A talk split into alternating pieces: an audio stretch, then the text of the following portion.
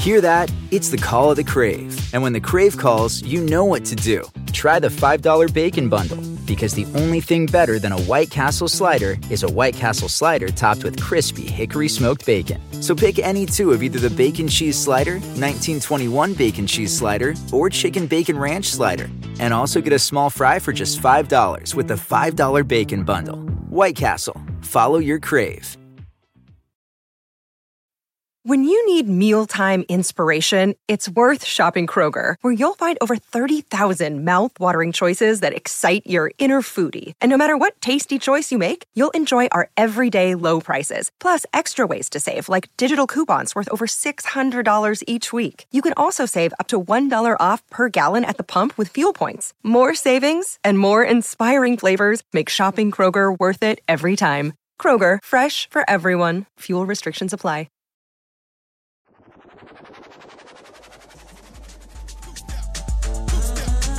That things like this get better with time, but I still need you.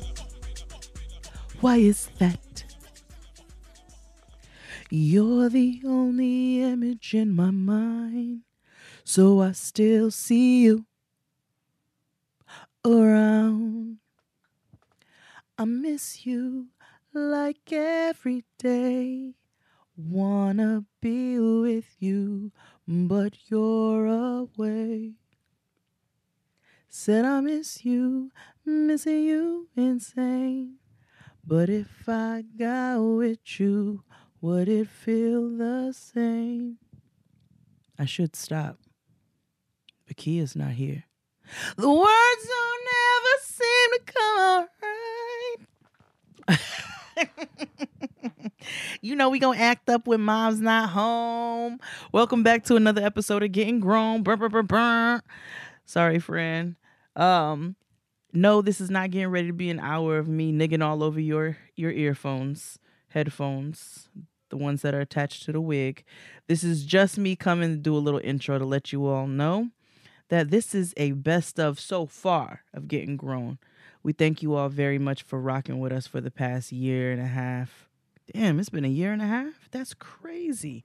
But we thank you all for rocking with us for the past year and a half, for your contributions to the honesty box, to the petty peeves, for you all writing in, for you engaging. Um, it's just been for you participating in the live shows, buying tickets, coming out, buying plane tickets. Like, what is that? You know what I'm saying? Coming for Team Typing Fast and taking care of events. The first one in DC, the one in New York, and then also the Woman Evolve brunch. It's just been such um, an honor to be able to to start to grow this platform with you guys, and we really, really appreciate all of you and your support and just everything that you've done to help Keia and I along this journey. And we can't wait to bring you better things for 2019. You know that we're growing and we're learning, but we appreciate your patience and we appreciate your love and your grace as we do so. Every single one of you is special, even the lady who told us to do better. but we just have a little episode best of so far. Um you know a couple intro songs from your girls you know just screaming all over your ears. Uh some even a little tr- t- some trash. Um some of those beautiful gems that Keia is able to drop during the kitchen table talk as well as some honesty box and petty peeves. So thank you again for listening tune in for some of these from these cute clips and some of our favorite clips, some of our favorite discussions and what have you from the show so far. Make sure you write in. Let us know what some of your favorite moments from Getting Grown is so far. Um, we also want to thank our editor Ty, who's been so wonderful. You all know that we record late at night. Well, Ty edits even later. So I want to make sure that we publicly thank him for all of his hard work uh, in the brand and as it's growing and as we grow our individual brands. And we just love all of y'all. Like all of y'all just contribute to make this thing possible and successful. So thank you so much. Shout out to everybody who supported Getting Grown from day one. And, sh- and supported our family, the Read, Kid Fury, Crissle, the Friend Zone, Fran, and Dustin and Assante, as well as me and my brother XD. So we thank you all from the bottom of my hearts. We hope that you all have a beautiful new year. Make sure you cook your collard greens and your black eyed peas because we want to make sure that we all prosperous out here in the new year of 2019. With that being said, let's go ahead and get into this good old show. Uh, so this is another episode of Getting Grown where we discuss the tests, the trials, the tribulations, the takes, the takeoffs, the offsets, the cardies. and everything else that Keia will not allow me to say while she is here. Thanks, guys. Tune in. Appreciate you. It's all love. Oh, so it's the roll call, baby. It's the roll call, baby. It's the roll call, baby. It's the roll call. Hey, what's up, y'all? What you gotta say? Who's on the phone with Ed Lisa? Dre, well, it's Keia waking up to Ed, Lisa, and Dre giving shouts to all the peeps from around my way. And that sounds cool, and that may be. But where you call it from, Keia, what city? Well, some think I'm crazy, and others kind of strange. But whatever it is, y'all think I'm representing White, White Plains. White Plains is in the house. White Plains is in the house. My name What's is up? Jade. I like to Hey. play spades. My favorite Hey. drink is lemonade Kool-Aid. Hey, ooh, wee, that sounds good. But where you from, Jay? What neighborhood? It's that girl from the land of the kings, Brooklyn, y'all. You know what I mean. Hey, oh. oh, God. Everybody, yeah, rock your body, yeah. Everybody, rock, Rock your, body right. Why are we singing Backstreet Boys, though? we sure are. It's a small world after, After all. all. that old nasty vibrato. it's a mm, small world after all. Yeah, man. We just like the world is is crazy small. It is, and what makes it even smaller. So my my coworker is actually one of the um one of the organizers as well. He is also John Legend's first cousin. So he was a he probably got good Baptist vibrato as well. oh sis Oh, he be he one be. Pentecostal Pentecostal, and they be When the morning comes, he be he be hum diddy diddy around the it will be office. it will be on. Oh, one day. Say you for my love. Say you for a moment to be with me. Say you for my love, just a little. Save a little for me. We're not going to talk about John Stephens on my watch because I Won't enjoy you save him. a little? I love John. What you talking about? Listen, and he sings live, and he sounds like his voice has been digitally mastered. I want Does. you to know it. Sis, he sang at the con- at the conference. Woo! I was at. I told you I, I always tell the story about how I almost got put out of the Merriweather Amphitheater at the concert because I was like, "Do y'all hear John? John is singing. I don't know what you came to do, but John came to sing." they was like, "Shut up!" I was like, "Be mad if you want to, but that nigga is singing." They were so ready for me to go, but I you was sound like, like that lady who was next to my dad at, at, at the last Luther con uh last I was about to say conference, the last Luther concert that he went to. Oh, he said there was this lady. He said there's this lady next to, and my dad. So full disclosure, I am not on pitch. Kia is, and so is my father. My father can sing down. he sounds like Jeffrey Osborne. so my fave. So um, Can you woo woo woo? one night I loved a stranger. cannot even complete any sentences tonight. Please. I'm sorry. I'm sorry. I have a song on my heart. But uh he was at this Luther concert and so he was singing along, you know, huge Luther fans and the lady next to him, ah! Luther! She's speaking, she's screaming the whole time. Because sometimes the spirit just moves you in a way which you just have to just give God the praise right there. That's how Wait. I felt. Because you know, as you know, singers, people who are I don't even want to say it like that, but there are certain things that people who sing hear that I feel like other people don't hear. And and um I don't know. It's just like a different. It's a different kind of appreciation. I think because you have a a sense of the talent and the skill that it takes to do certain things. Like some people, because people like John Legend and Nita Baker, like they just make it look so easy. You don't you don't realize the fact that you know they have such a level of control and tone, and that takes work, you know. So I just that kind of when you have that kind of balance to your mm. To your voice, mm. I just don't know how I'm supposed to sit there and be quiet. The jealous. Well, this It's lady a- was screaming so loud to the point my father said Luther stopped the show show and said Shanae. Well, she was probably doing too much. She was doing three much. Oh, okay. She was doing three much, but my fa- and then she turns to my dad and she was like, "You can sing too." Oh, bless her heart. she her probably parts. hadn't been out in a long time, in a long, long time. Didn't tuck me in real tight. She turned my nightlight on in and kissed my face goodnight. My mind would fill with visions of perfect paradise. She told me everything. She she said he'd be so nice. He'd Oh my God. ride up on his horse, take me away one night. I'd be so happy with him. We'd rain clean out of sight. The story ends as stories do. Reality steps into you. Hey, I don't, I don't know what th- what was that, sis. it was Anita. You didn't see us away?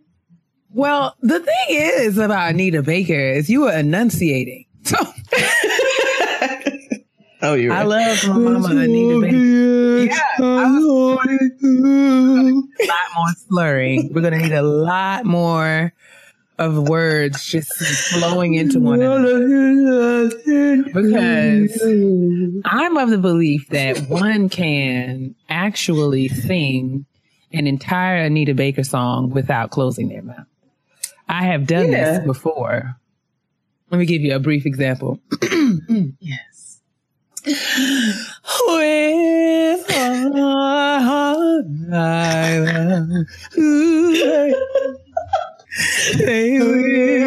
We- and you will be my. We'll hold. And I believe that in love. My lips hurt. I feel no shame. I'm in love. I did not close my mouth. Yes, not close time. her mouth once. because you can see, and everyone knew what I was. You know what I'm saying? We love you, Anita. We speak your name. We do, You are a Auntie. legion. Yes, I do. You are always allowed to bring the potato salad. Yes, and I know. I just feel like Anita Baker got a whole suitcase full of golden hot flat irons. Oh, abs- oh, Marcel's. Listen, Marcel's. and all of the like, they they probably like half broken. The handles is falling off. She's got the big like uh uh what is the thing called? The big iron thing you stick them in. You make it real hot. The iron. That's right. That's what Oh, it's okay. called. Yeah. The I thought they were the clack. irons. The flat Clackety clack. irons. Martha, or the stove is what it's The called. I think. Right, the stove. stove. Yeah. Um, but yeah, man, Anita Baker. It's a it's a perfect day for Anita Baker. It's overcast and cloudy. That's it. And I just this fairy tales just resonated with me just on today. There's no harmony in this world.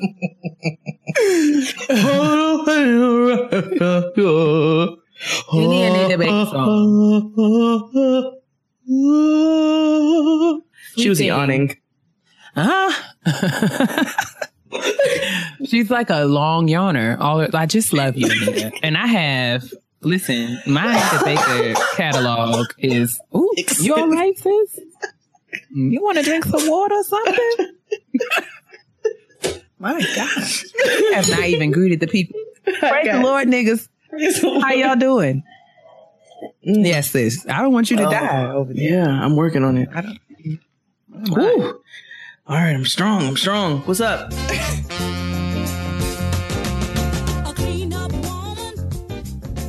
Basura, it's trash time. So, Yes.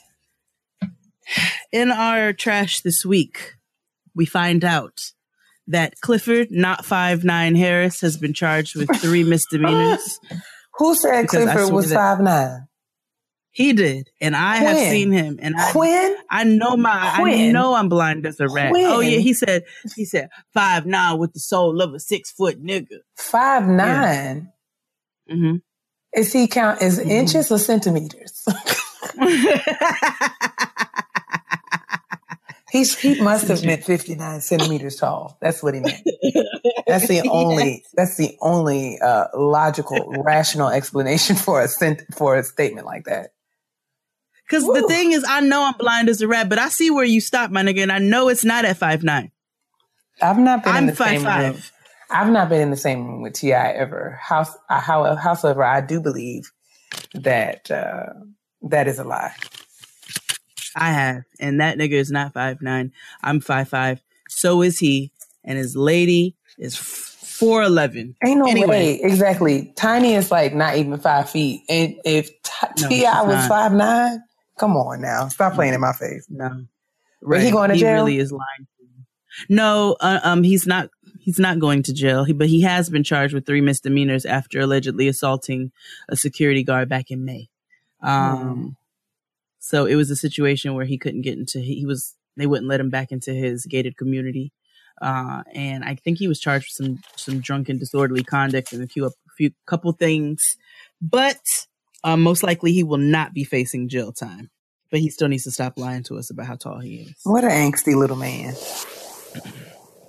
So the succubus got on stage Whom? and gave Madonna, Oh, um, because I'm convinced all- that she and the Olsen twins are all three 1,000 years old. what on earth? She first of all, she got up there dressed like uh, she was about to sing Blackbird singing in the dead of the night, and I was just I can trying. collector. I was trying to figure out why she needed to be dressed like Johnny Depp. collector. Like, what is girl? What are you giving? She gave me like, uh, you know, Erykah Badu with two with cream and two sugars. Like, girl, would you not? I was like, since when does um Ooh. this is when does Madonna dress like Mother Nature?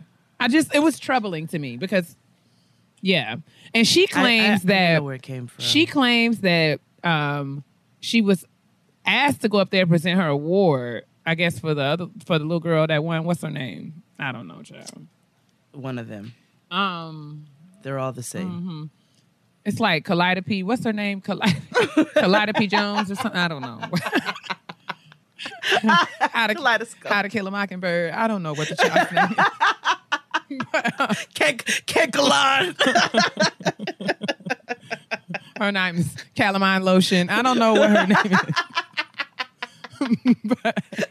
Chameleon hair. cash money for the 99 and the 2000. I don't know what I don't know what the girl's name was, but Madonna said she was asked to just go up there and present that award, and she she elected to take the time to share her story about herself as it relates to Aretha Franklin. It was not Herself. herself. Herself. That's why I was very particular. Herself. Very particular about how I phrased that because the story was very much about herself as it relates to Aretha Yes. Franklin. Herself in relationship herself. not even to Aretha Franklin, but herself in relationship to an Aretha Franklin song. Okay? I mean, whatever. we were watching it. and Tristan was like, "Where is this going?" I just I was first like, of all, "I don't know." said, I can't. I can't. I want her to I just want her to go. And Furthermore, the story is a lie because Madonna is one thousand years old. Exactly. And I was just praying. I actually wasn't even really listening to what she was saying. I was just praying if she I was praying she didn't break out into song cuz I said on Twitter I said if Madonna starts singing I will snatch my television cord right out of the wall. I won't watch this television ever again. If she starts singing anything. I'm gonna be like Lourdes, her daughter, who she wouldn't let watch TV. Exactly. I am. I actually refuse. And then she wanted to cry and pout to Lenny Kravitz because the people have been um, upset at this excuse of a of a tribute. Um, You did a very white woman thing. You got up there to to shout out a woman who has done so much for music, and you talked about yourself. and then you cried when people called you out about it. You cried, and we all know that if white women are known for nothing else, they are known for their tears. Um, Yes. and following their actions. you know what I'm saying? like it's like let me be trash and let me just do all manner of disrespectful, marginalizing, offensive things, and then when you tell me about it, I get to be shocked. And oh my god.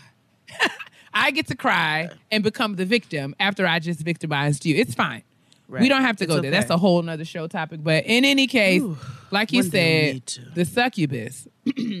The succubus. That's exactly where she is. We can just cancel her since she want to wear her uh, macaroni necklaces to the VMAs. uh, Her RV, her RVG macaroni. her RBG macaroni necklaces and her friendship bracelets. She felt like that was appropriate. Mm. So, I mean, and her sister lock braid huh, crown. huh. I wept. Uh, yeah, that really upset me. But that's enough of that. So I was like, I really didn't want to go running for two and a half miles and really five miles round trip. But again, I'm in a different city. You know, I've been saying that I want to work out. I have no excuse as to why I said no. So we got up and we did the run, and it was a really nice run. We we ran by uh, MacArthur Park, which is the park where Jazzy Jeff told Fresh Prince don't go on the episode where where the episode where This, look at this nigga trivia. I know, always the tension. always the tensions. All right. Anyway, ran by MacArthur Park, you know, saw the swap meet, like ran by all through Korean town. Like a land. You make sure you stop by the swap meet. Right. Wait, and, and apparently MacArthur Park is also the park where Karlie Redd got fake proposed to by Lyfe Jennings. Can you please continue on with the story, please? I've had enough of your useless nigga trivia. Support for today's show comes from Thrive Market, an online marketplace that's on a mission to make healthy living easy and affordable for everyone. You'll get access to thousands of the best selling organic foods and natural products at 25 to 50% below traditional retail prices. Whether you're vegan, gluten free, or feeding a family, you can choose from 80 plus qualities to get everything you need, including, listen to my favorite things in the world, non GMO, fair trade certified, and BPA free. Your girl likes to be free of the toxins. From organic almond butter to lavender essential oil, Thrive Market carries everything you need. They have pantry staples, cleaning products, sweet treats, the best snacks, and much more at an affordable rate. So I told you all that I absolutely love Thrive Market. And I don't just love Thrive Market for the mission, which I love the mission. Like the mission is my favorite part of the entire operation. The fact that within the mission that uh a, a- that it's I just love it. It's my favorite thing in the world. it's my favorite thing. On top of that, I just the zero waste packaging. I told you all how I really love for my recycle bin to be as clutter free as possible. The zero waste packaging helps that to be a possibility. And then on top of that, I love to burn essential oils. Like that is my jam at night. I love an essential oil. I've got many diffusers all over my home, and so Thrive Market allows me to be able to purchase my my lavender essential oil, my cleansing essential oil. Like it's just beautiful. So make sure you guys hit up Thrive Market for all of your goods, and don't forget the snacks. You can get your crackers to go along with your almond butter, which is what I put in Noah's lunch for little snacks. Like it's absolutely lit. And now with our special link, Thrive Market is giving you an extra 25% off your first purchase plus a free 30-day trial. That's 25% off the already low prices that Thrive Market offers. Just go to thrivemarket.com forward slash grown to access this discount. So I wanted to, you know, like you said, to go to the next question in terms of like deciphering feedback from criticism, but also how do you make sure that you don't lose yourself? Like, what are some of the things that you're doing or you've been able to do, Fran, to kind of keep you clear about who you are and how you want to exist in your career, despite all of the advice and suggestions that people give you? Honestly, I think um, solitude to me is like where people gain their streak of genius. The thing about feedback, as helpful, like you said, as useful as it can be, it's also people's projections based on their circumstances. You know what I mean? And and not to get all like preachy or whatever, but I'm channeling my trajectory. You know what I mean? Mhm. I'm going as I go. Like I listen to God, I pray, I'm channeling the next steps. So feedback isn't always useful because even if someone means well, they don't know what I'm channeling. They don't Mhm. understand the story that's unraveling for me. Mhm. And so while they might have a picture based on their story or people around them or what they want for me, it can actually be detrimental to plant a ton of seeds, you know what I mean, in my direction. When in reality, all of us, even sitting here, even people listening, we, I'm not following a formula. Mhm. You know what I mean? Like I'm not, you know, people tell me, oh, the next step you got to do the book and then do this and then do that. And it's like, that's going to happen, I'm sure, because I am drawn to it. But in my heart right now, I don't feel that. And every step for me has to be felt. That's the only way I can move forward. Like I'll sit and think, does this feel good? Even with everything I do, that's why I left YouTube because it didn't feel good anymore. Mhm. You know what I mean? It didn't feel, I no longer felt connected. And every step I take, I'm super mindful of how my body, even like on a physical level, on an emotional level, spiritual level, I pay attention to the subtle energies that Mhm. let me know this is good. You know, this is where you should be. I feel like I'm thriving. I can feel that I'm growing. And sometimes you can get confused because things can be challenging and you might take that as I shouldn't be doing this. Mhm. But you need to learn to read through what challenges are actually helping you break through to the next step. You know, so there's a lot of deciphering, a lot of processing. And Mhm. because of that, I choose solitude because there is a lot of deciphering and processing that I need to be doing. And I don't really, that's why like feedback is not always my favorite thing. Because I sometimes I'm like, thank you, but I'm figuring out what Fran was put here for. Mhm. And you don't have those steps Right. because they're not for you. Right. You know what I mean? So I guess my advice would be consider the source always. And it's always a case by case basis. You know, like I have some friends that they give me incredible feedback and I love them and I trust them. And I know that if they're giving me feedback, which they rarely do, but if they are, it's always with the best intention at heart. But even that, I still take as a grain of salt. You know what I Mhm. mean? Like I, I, friend is the feedback I need to be listening to. Absolutely. Yeah, totally.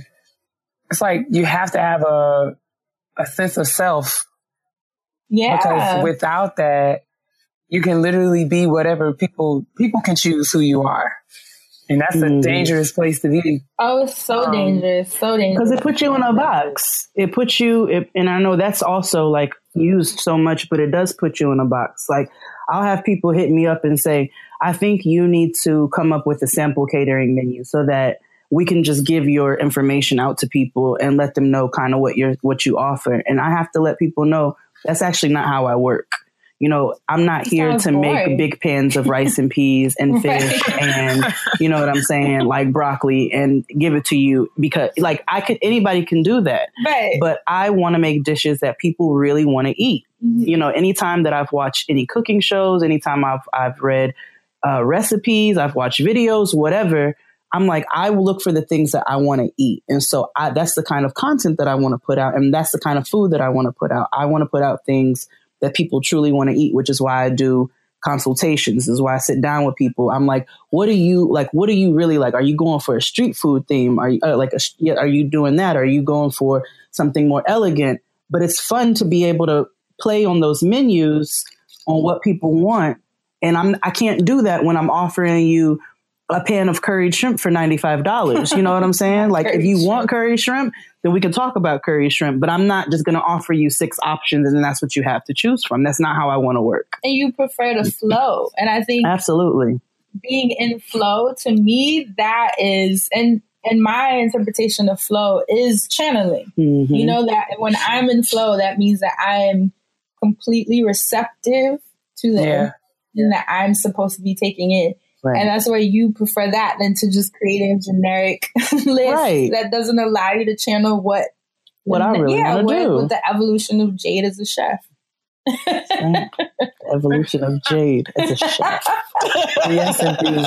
The evolution of that. That's like the that should be your book title. That's gonna be my cookbook. The evolution of Jade as a chef. Dedicated to Franiqua. Franiqua. It's so rigorous. my cookbook's man rigorous. That's the name of the cookbook. That's it.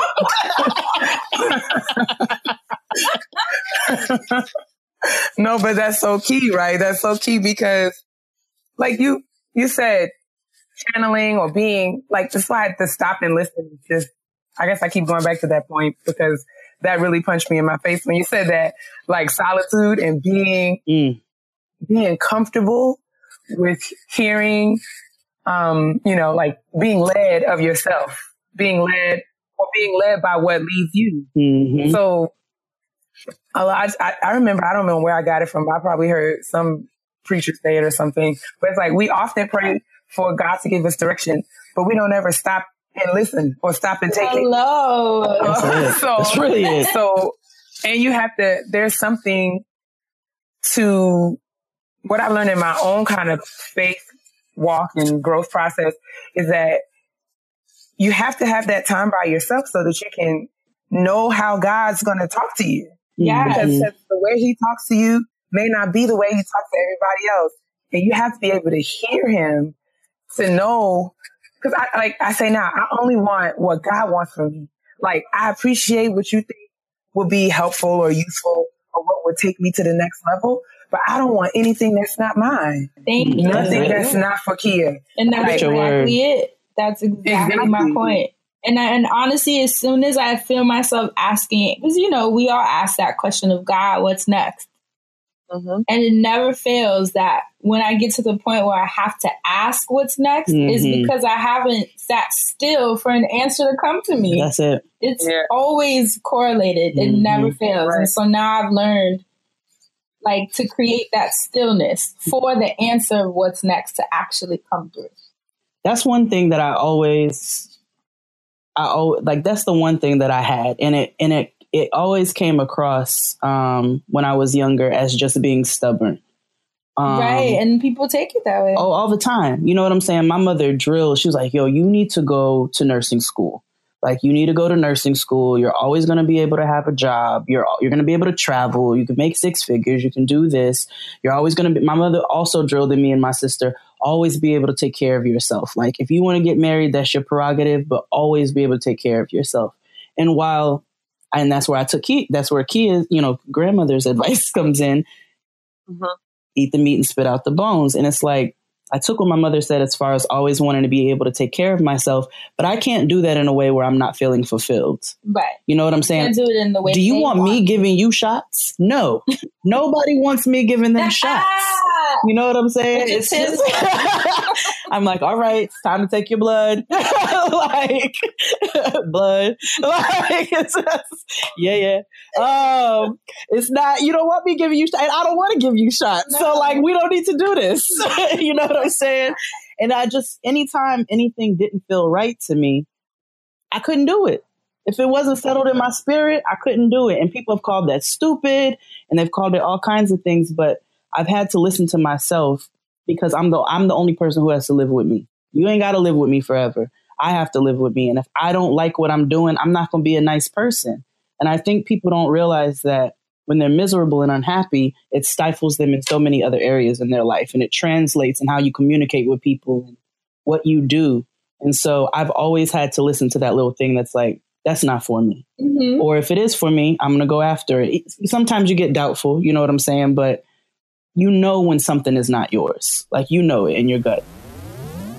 All right, boys and girls, men and women, cats and dogs, hamburgers and hot dogs, peas and rice. We're back at the kitchen table and we're excited because we have a guest. We do. Oh my gosh. Keia is geeking. Beyonce is in the studio. Oh, whoa.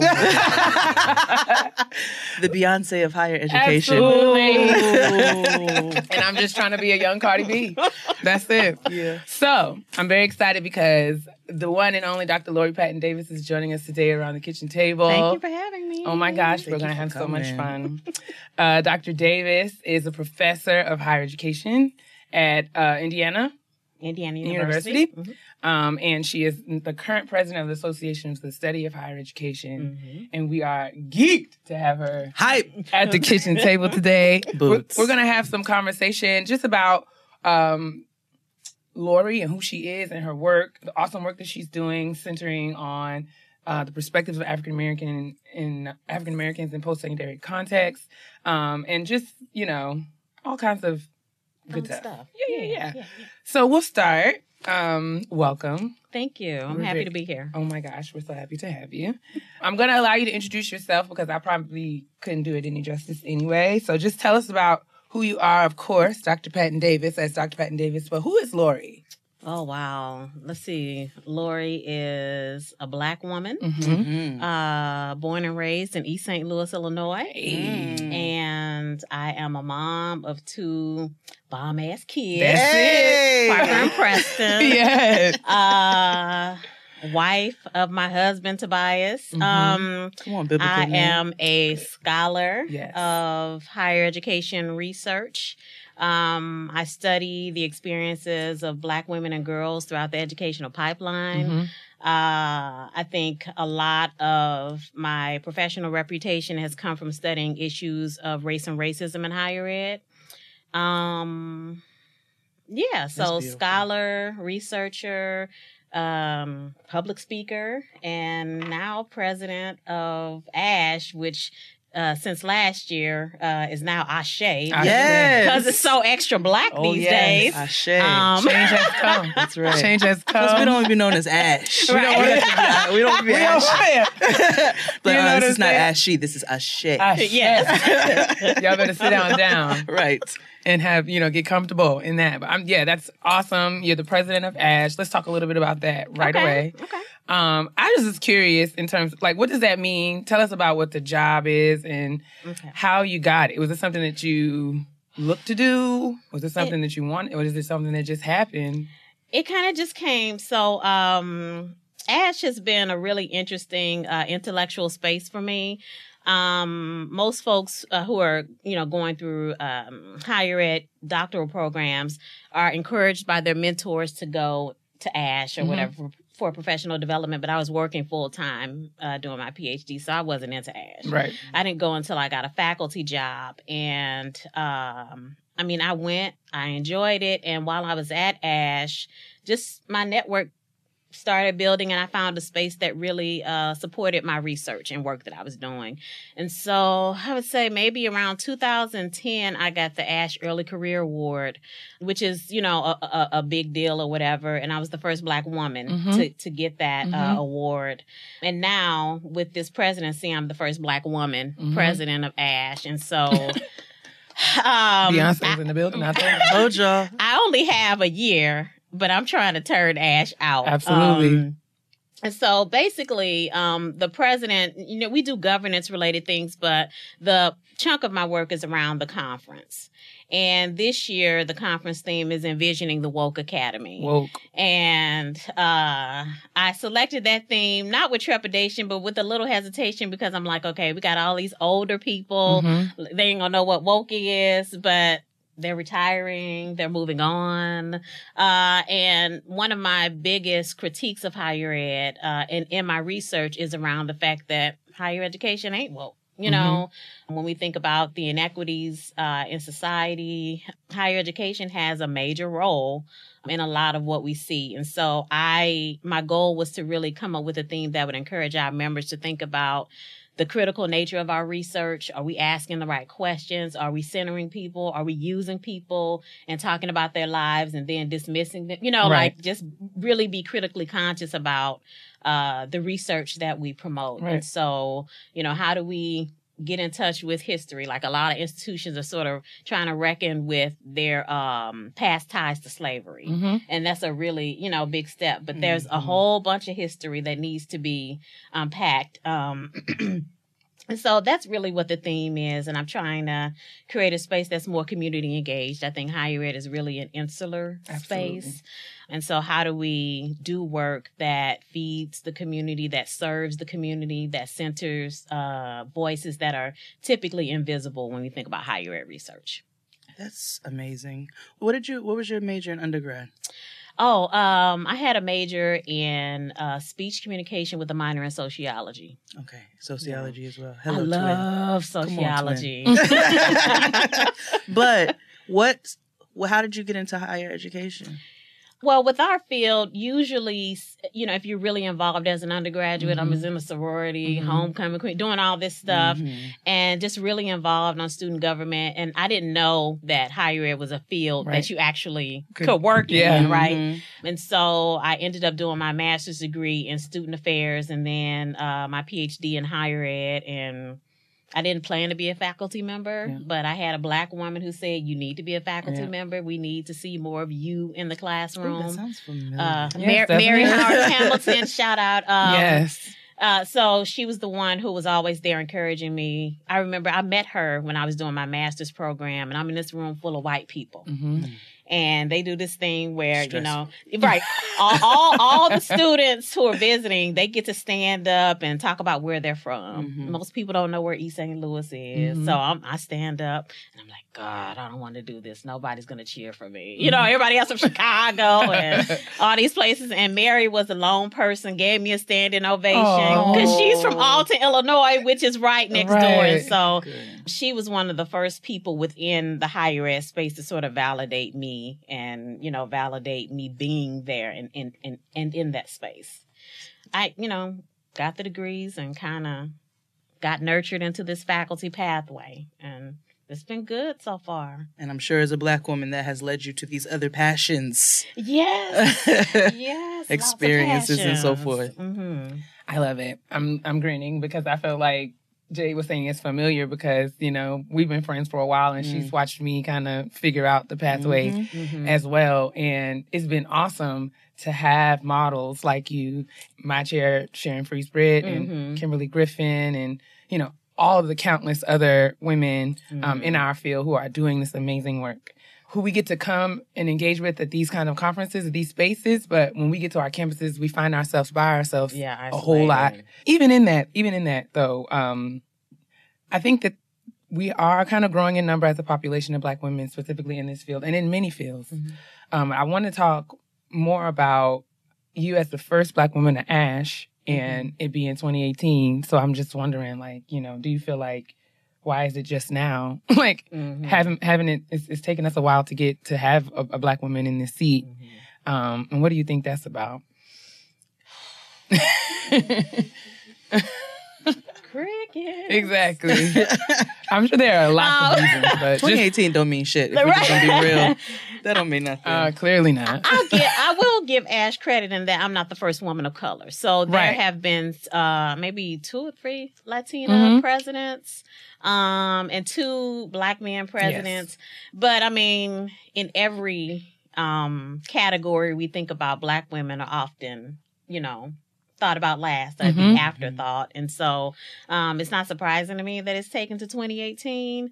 Um, and honestly, I don't know who the next. Yeah. I, I hope I'm not the last. Yeah. Um, but I, my feeling is that um, whether it's higher ed or any field, you know, black women, you know, I look at black women as possibility models, and so that's what I'm doing in this role. I don't, aside from talking about racism and heterosis patriarchy, Mhm. I don't know why else. You know, black Right. women, you know, would Right. be last. Uh, we should be first. We Huh. are first. Absolutely. People just don't know. Um, They know that's why they keep trying to copy us. they just don't want to admit it. I mean, love who we are, but don't love us, right? Exactly. So, um, you know, it's taken a long time, and I'm just gonna try to do the best I can in these next several months to. What is it? Uh, what's the word I'm looking for? Slay. Slay. yes, Slay. slay. All day. Beyonce's language. That's slay. right. Yeah. Yeah, you are her. She's you. One on and now. the same.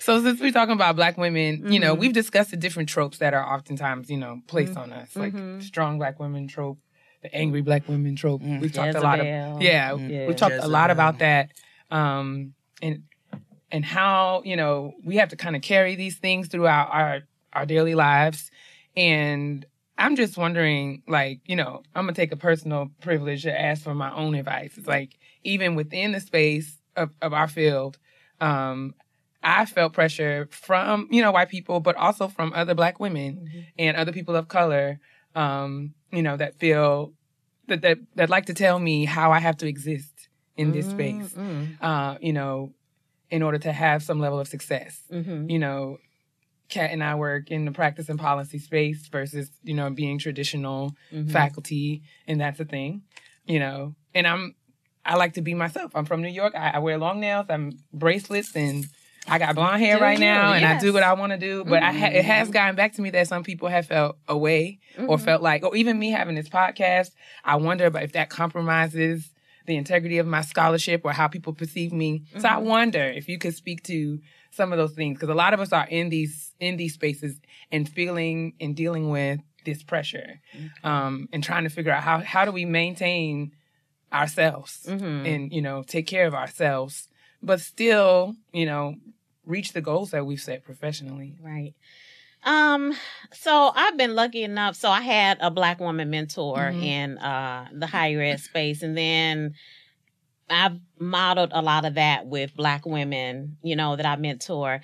And my advice has always so I love to tell people wear a dress, but that's because I like dresses. not, not because it, it needs to be to impress someone. Right. Like when we were coming in today, I was looking at y'all shoes, right? yeah And I'm like, oh, those are so cute. and so t- for me, I mean, and maybe it's I don't I didn't always feel this way, but I feel this way now. Be who you are. Like wear the nails, the the bomb make. I like that. I like that highlight. That um, the hair. Be comfortable in who you are because you know you only have to answer to you. Mm. There and anybody's discomfort really is about themselves. Mhm. It's it's really not about you. Um, I just say do you. I do like when we were at lunch yesterday and I was talking to Shayla about that picture of collar. yes Like if you're gonna do you, you Do gotta be the way, tight. right. Yeah, you gotta look good the whole you know, head to toe. You gotta look good. But if it means, you know, your feet hurt and you don't wanna wear five inch heels, Mhm. don't do it. You know, um, I gave that up a long time ago. I'm like, Mm. I'm walking around here with my colleagues, you know, they outpacing me walking fast in them damn flats. you know, and I'm just trying to keep up in these high heel shoes that, you It ain't know, gonna work. yeah, Listen. these high these high heel shoes aren't writing the articles. They're not writing the That's books, it. and so you know, I'm just look. I- wear jeans, just look good. Whatever Question you do. for you, because you said you mentioned something interesting right there. You said you didn't always feel that way. Tell me about that a little bit. Tell us about that. Oh, um, you know, I think some of the socialization in graduate school and just throughout uh, college was a more more about wearing a suit Mhm. and wearing heels and always wearing pantyhose and Mhm. all of those things. And I'm like, I'm not comfortable in that. You know how you you're not comfortable with something, but you haven't reconciled what's Mhm. wrong with it. right You know, right um, and I don't, I just kind of grew into the space where I just didn't, I didn't care. Like it Mhm. wasn't enough to lose me in the process. Right. Like I'm going to be comfortable. I'm going to be cute, you know, right and I feel better presenting Mhm. and talking with people when I feel comfortable. right And so I had to start making the process about me Right. and not making other people feel comfortable, which Right. I, which is I, I think many women, women of color, uh, you know, are taught to reduce ourselves Yes. so that other people can feel good Yes. around us. And Yes. I just Absolutely. yeah. Especially women of color. Right. Especially, I used to have this one lady. I worked in a law firm, and she used to come and tell me if something was low cut. I don't wear no low. First of all, I don't even have good cleavage, so I know I wasn't wearing low Uh-huh. cut tops. But if she saw a hint of anything, it was always something. And I feel like a lot of times, and we've kind of touched on this a little bit, that we kind of put that pressure On ourselves. on ourselves and Mhm. each other as Mhm. people of color. And half the time, white people don't be paying attention to that kind of stuff because they'll go out looking all kinds of ways. any kind of way Listen. they show up Listen. any I kind of have been in so many departments where Sarah, what's that on your white jeans? men got t-shirts, exactly wearing, wearing just wearing Listen. any kind of old Listen. thing, and I'm like, dang. Thing. Now, if I Mhm. did that, I'd be called Exactly. raggedy and all of Exactly. that. But at this point, I'm like, I can do that, Mhm. but I'm gonna do it the way I want to do it. Yeah. And yeah, it's just now I can make sense of it and talk about it. And before it was like, dang, you know, Yeah. there's something up right here. How do I make sense of this? And and now I can, you know, actually articulate it. You really nailed it when you said, uh, you know, the things that we do or don't do to make other people comfortable. Mhm. Um, I think for me, one of the things that clicked for me is when I realized that I have to be comfortable with the space that I take up first, right? Mhm. And and you know, it's just is what it is, and I don't have to apologize for it. Mhm. Um, and I don't have to explain it. Mm. And people's opinions don't necessarily have to change it. People be like, oh, "Your nails are long, like that is correct." You're right. Or you don't have no nails. Right, You're right, right. and the thing, you know, the the part about our own people, you know, this whole idea of respectability politics Mhm. and who you need to be. Yeah. Like, I love Cardi B and I love Tiffany Haddish. I love that they're loud. Yes. I love that they just do them. You know, Mhm. they do themselves, and it makes other people uh sometimes black people feel uncomfortable Right. because you know again a lot of people feel like we need to cater to this white dominant way of being and i love that they don't But the thing about it is, it's not even a white dominant because it's like we said, white people just do what they want. So it's like, why can't we? That's and I the think privilege because they you know. operate Yeah, in but the they got the that they have. credibility and the they get the the benefit of the doubt anyway. They do. Yeah, they do. and you know, black people often feel like we got to be a certain way to just get the benefit of to that. prove, yeah, the proving thing. Yeah. This week at the kitchen table, we are going to talk about the things, you know, as women of particular ages, we've learned a lot, you know what I'm saying? And we just want to take some time to reflect. Um, just a little bit. I had the idea, it really just came out of nowhere, punched me in my face out of nowhere. I was just like, what are some, what are some things that I wish that I would have known when I was in my twenties? Um, if I had to give some advice to my 20 year old self, what would I tell her? and I thought about it. And instead of me and Jay just talking to our 20 year old selves, we thought it would be super cool if we, um, open up the conversation by asking some of our friends and faves on Twitter to weigh in. Yeah. Uh, so we asked a bunch of our friends and faves who are over 30 um, about what we asked them to kind of send in to us advice that they would give themselves, um, you know, their 20 something year old selves. So we just thought we would share those things and um, generate some discussion about some of the things that we've learned over the years. Sound good? Mm-hmm. Sounds like a plan. So you want to start? Sure. Jade's going to start with her advice to her 20 something year old Jade. What you going to tell Jade of yesteryear? Well, first, I'm ti- I- I'm going to go ahead and title it. It's going to be called "So Many Things." the list. I love it. I can't wait. The list is never ending. This is not even everything I would have told my 20 year old self, but here's a couple of things I would have told my my tw- my 20 somethings year old selves. All right. Those white BCBG shoes you bought were a waste of money. My God. Don't ever do that again. My God. Your mother was right. You look like you stepped right off the BX9.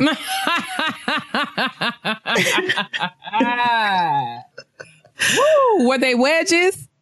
no, sis, they were full blown heels and they oh. were like they had mesh and they Mesh? were like sneak, oh. they were like sneaker like they were oh my god they were so ugly. God they were they were fugly. Like They I'm were- gonna bring fugly back. They were BCBG. sis those shoes were fetch. They were never coming in. I don't know what I was thinking about but I sure did put them on with a, they were like sporty sneaker heel What are we things. I wore them with a jersey dress. It's it's fine. You were, it's fine. you fine. were standing squarely in your terrible decision making. I sure was those were the times It's fine. Good times were had by all. listen to your mom, but don't listen to your mom. Mm-hmm. Now I'm going to expound on that. Keia says it a lot every single week. And we've actually gotten a couple of people who have written in, you know, with different questions and things like that, but they'll say it to her. They'll be like, girl, like, it's okay. it's okay. But your mother, like, listen to her. So many things that she said are going to fly over your head. They're going to go in one ear and right out the other. But somewhere they will get stuck and you are going to remember them later when they come to bite you in your ass. Mm-hmm. So listen to your mother on a lot of things. Even if it sounds sometimes like it doesn't make sense, it's going to make sense. Like just keep But- it in your purse until you need. it. yeah. Don't Just hold it. You don't have to like argue her down and be like, "No, girl, that ain't it." Sometimes No. that perspective doesn't make sense to you until many, many years down the line. But listen to it. My mother told me her 30s. Oh, sorry. Technical difficulties over here. My mother told me um, that her 30s were her best years. And she was like, ugh, forget your 20s. Your 30s are your best years. Those were my best years. And I'm seeing now Yeah. what she's talking about. You know what I'm saying? Like I'm seeing what she's saying and why, because you will go back on this list that we are, that we're, that we're going into and you're going to appreciate all of the awful decisions that you made because they help you to see how far you've come in the decision making that you have going on right now. But where I said don't listen to your mom is that we are not our mothers. They were raised in a different time, um, and they were raised a different way. And while a lot of the things that they say are for our benefit and we absolutely do need them, you are also your own person. And so therefore, there are things that your mother's going to tell you that are also wrong, um, or that you don't agree with. And that's okay. It's okay if you want to take certain lessons that she's taught you and maybe remix them a little bit for how you teach your children Right. or what you do. And that is okay as long as you feel like you are doing the best job that you absolutely can and you're staying true to what you truly believe, then that is, that is all right. Okay. So that's why I said, listen to your mom, but don't listen to your mom. that nigga still doesn't count and neither does that one. And that is just fine. Well, no arguments here. Save your money and categorize your savings. If you want to go on that trip, go, but make sure you have enough to get that timing belt fixed. Mm, Always have the word. have a little have a little lump that you need for emergencies. But enjoy your 20s like go on your trips. Buy the bathing suit you want. Avoid those ugly shoes. But save your money. Please save your money. Invest your money Um, in yourself. Like invest in, in yourself first. invest in yourself and in your future invest in your retirement Right now. invest in your 401k Right now. start doing that now and it doesn't have to be a lot it can be $20 Especially if your job has a match. Yeah. You want to take If full advantage of that. yeah. You don't want to leave none of that money on the table. We'll talk about that later because some of our, you know, friends gave that same advice. But what you will learn is that that money compounds over time. I want everyone to Google. It's called the principle of 72. Just Google it. And it talks about how the money, the money that you save, especially as it relates to interest, it will, it will double, literally double after a certain period of time if you, you know, apply the principle of 72. Just Google that. It will really, really, uh, shock you how much money you can earn. If it's, if it's $20 a month, if it's $10 a check, it's worth it, especially if your employer offers a match. Like that's not something you want to sleep on as oh, soon Oh, as you can, as not. soon as you can do it. Like I think, and my job didn't have, or maybe I didn't take advantage of it either way. I remember my mother gave me really good advice during my first job. I was like 23 years old. She told me to get a, a IRA. If your job doesn't offer like a 401k or a 403b or something, go to your bank or credit union and ask about IRAs, Roth IRAs, and just set aside a small denomination of money per month and it'll go in there. The interest will compound and you will see, you will see that your money will start to grow. I promise. Yep. Yep. And don't touch it. Like put it in something. You can put it in CDs where you're not able to touch it for a certain amount of time, but definitely talk to your banks, your credit unions, um, your local institutions. Do your research online. Make sure you check out. We'll make sure we put that link in the description box that Keia just mentioned. But invest your money, and it doesn't have to be a lot. You can pay, you piss twenty dollars away, honestly. Literally, like Every- lunch. you really Like- do. Like, right. Yeah. Like for real. so just put that away in savings and watch your money grow. It will certainly grow and you will be shocked. Those nails with the dollar bills on the tips are ugly now, ugly later, and ugly forever, and illegal. That is something I've never done. As someone who gets Oh, I certainly did. I never got dollars on my fingers. I never did. Oh my god, Carry on. I'm such a hood rat. I'm a hood rat, and it, it. comes out in other ways. But with that, oh, never again. Your self esteem was just fine and intact. Never let someone else come in and project their insecurities onto you or dictate what is okay for you. Indeed. Are you happy? That's all that matters. Yes. It's okay that you don't know what you want to do yet. You're going to continue to change all throughout your life and especially during this decade. If you don't want the same thing this time next year or the year after that, it's okay. This too shall pass. It's cliche, but it's honest. The heartache you're feeling right now may come again, and it may not. It may be a little heavier or a little lighter, but you're gonna overcome it. And when it passes, baby, ain't nothing like the bounce back. That's true. She's not your friend, and in three years, you won't even remember her name. the liquor you drink with your friends is cheap. Don't ask for brandy in the club. Oh. And those are just some of the things that I would tell. Write that down. Write that down. Don't ask for brandy in the club. It's not cute. Will you order your first drink? 21. It wasn't even my first drink, but I drank like a nigga. So I was like, y'all got E and J, Oh, and they're like, who? Let me pull out this dusty bottle for this dusty hoe. No. Anyway, sis, let me. I want to hear your list. Like, I wanted all of the cliche. Like, I would like an amaretto sour. you look like an amaretto sour girl. yes, please, with extra cherries. Like, I thought I was doing something. Like, girl, if you don't sit down with this Arnold Palmer, sit down. You're not doing anything. You're not drinking anything. Cherry. like, I thought I was doing something. Don't drink Long Island's and don't drink Tokyo teas, which ain't nothing but Long Island's remixed. Child, be careful. Study your liquor. But I feel like these girls in their 20s are way smarter than we were, and they're a little bit more like past where we were. So I hope so. I have faith that the internet has not ruined them and has saved them. I hope so. Um, so I did mine.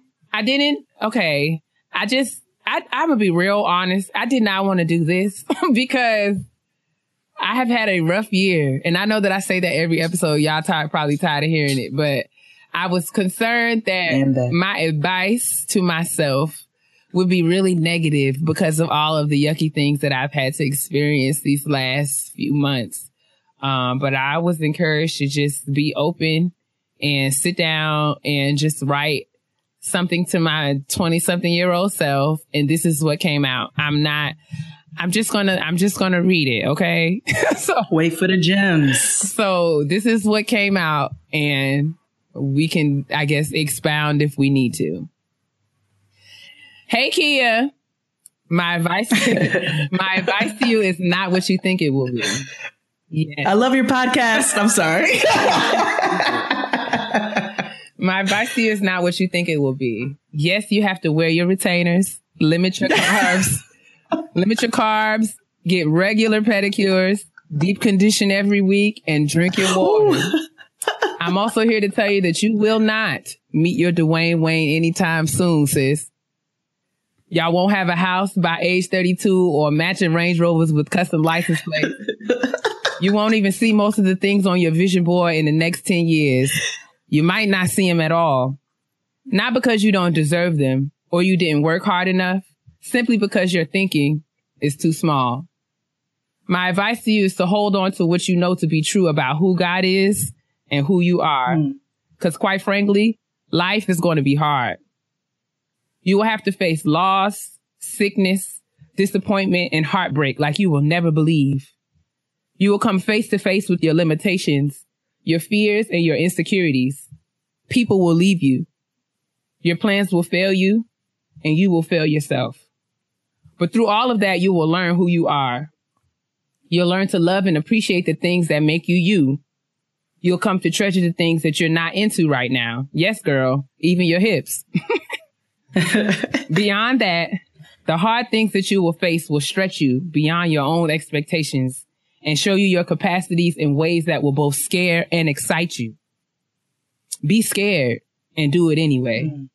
Mm. Time after time, after time, after time, after time, God will show you that what he has for you is bigger and better than anything that you could have ever planned for yourself. Mm. This is awesome. And while you'll know it, you won't always see it or feel it. And that will frustrate you to no end. Your process will not feel good and you won't know what the fresh hell is going on in your life about 96% of the time. And that, that will grate your very last good nerve. Don't trip though. That discomfort will grow your faith, strengthen your resolve, and help you to discover the breadth and depth of your value. It will also free you from your propensity to settle for what you think you deserve. It will take time, but keep going.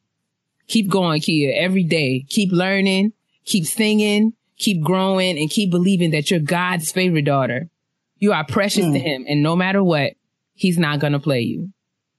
Even though the hard things, even through the hard things, he will do things to show you that he's got you and that he hears your heart. He will not leave you. He has plans for you that will blow your mind. Trust him. That's it. Shout out to my sis. I'm so glad I went first. I don't want to follow that. I don't know. Oh. oh, God. I was trying not to oh, cry. Did you hear my voice shaking? I did. I heard it. I heard it. was so hard to do, man. I didn't. I heard it. I did not want to do that. Like, please write oh, that down. I did not want to do that.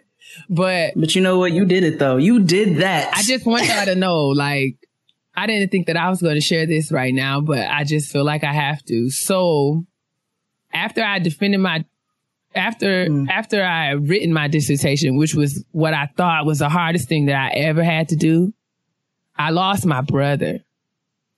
And, um, it- it's still like, it still kind of like makes me want to throw up. Um, because you know, if he was sick or if there was any way that I could have known that I would have to live my life without him, I would have been able to been prepared. But it punched me in the stomach in such a way. Um, and my whole life changed, like everything. And I found myself questioning everything about anything that I've ever known. And it's really, really been like this weekend coming. Um, he passed on June 11th, but I didn't find out until June 12th. So like this weekend coming is going to be a year since he passed. And I, I'm telling you, sis, I didn't have any expectation to talk about this, but, I know. um, I didn't want to write to my 20 year old self because it was like, how am I going to tell her? You know what I'm saying? Like, how do you prepare her for something like this? Because I, I'm still like pretty traumatized. Um, but I just had to tell myself that even though, you know, I've had to face something that's been so heartbreaking, um, I still have to believe that even though my life is not what I thought it would be, that something better is coming. Um, cause that's kind of been like the consistent like theme throughout all the challenging things. When I was working on my dissertation and thinking like, man, this is terrible. And I know if you've never written a dissertation, you probably just like, girl, it's a big paper. It is a big paper, but it's a paper that no one's ever, ever shown you how to do. And no one can tell you how to do it. Like there's no one formula that says this is how you do it. So you're literally like, like figuring it out in the dark by yourself and you trying to like find your way to the door so you can get out of this room and you can't get out. So I thought that that was the hardest thing that I've ever had to do. But I kept going because I felt like all I needed to do was to get through it. And then once I did get through it, you know, the only brother I've ever had, um, you know, is no longer here with me in the same way. So that's what I'm talking about when I say I've had a rough year. Um, and my life is not at all what I thought it would be. But even through all of that, I think my advice to my 20 year old self is that you're supposed to have a plan. Have a plan. Um, and work towards your plan. But when your plan changes, don't stop planning. Um, just make another one. And, and, you know, try to figure it out from, from then on. So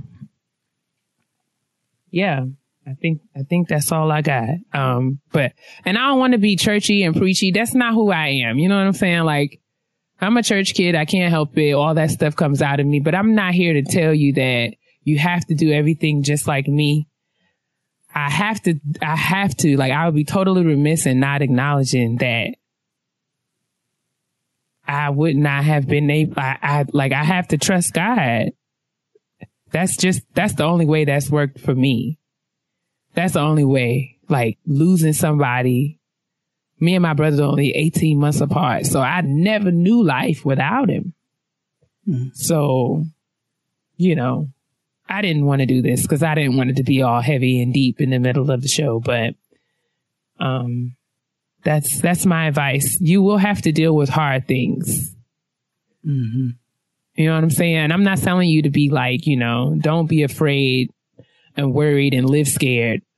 Live your life and have fun and make plans, but when hard things happen, just know that you can get through them. That's that's basically what I'm trying to say. And it is all funs and ha-has. And I'm super grateful to God because even through all of my horrible lying, He has kept me from doing from being in situations um and places and dealing with people that I ain't have no business dealing with. I don't.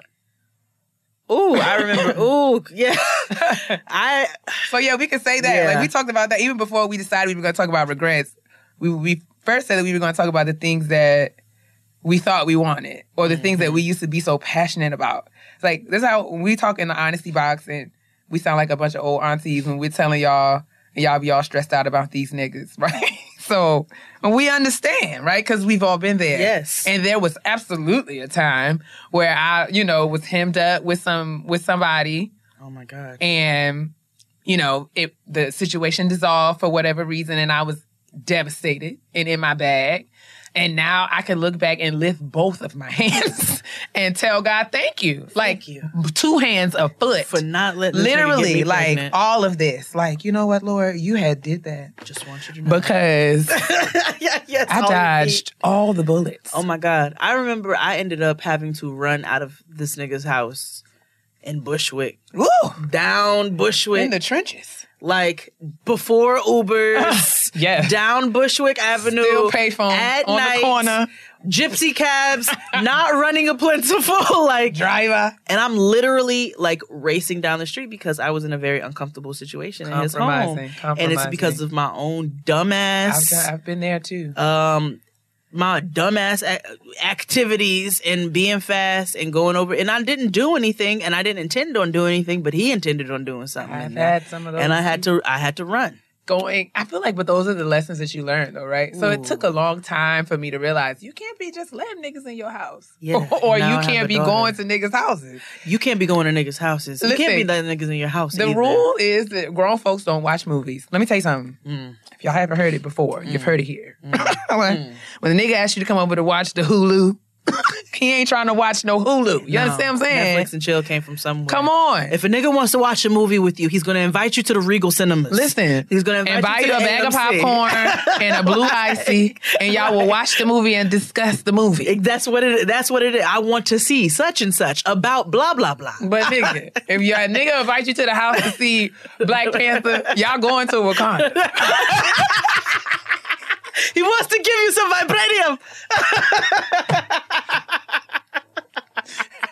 he wants to colonize Y'all, your van. y'all going to Wakanda. Y'all going to Wakanda? You're just going. Pack your bags, sis. Ooh, ooh. Act like you ain't going. Act like you ain't going if you want to. because he has been watching Because he's been watching from the mountains. at your backside, ready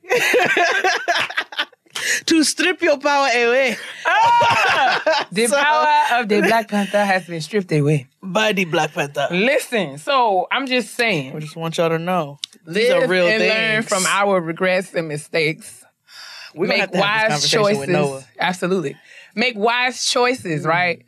Regrets are a part of life. They are. But I think the major takeaway is you just got to make sure that you learn from them. Yeah. Think critically and comprehensively about any tattoo that you get. Or if Ruben Studdard approaches you Hello? and you curb him, I mean, say hey, like I do. You know what I'm saying? if you happen to Like sit, if you happen to sit next to the man of your dreams on the plane, say something. Shout out to Plane Bay, wherever you are. I dropped the ball.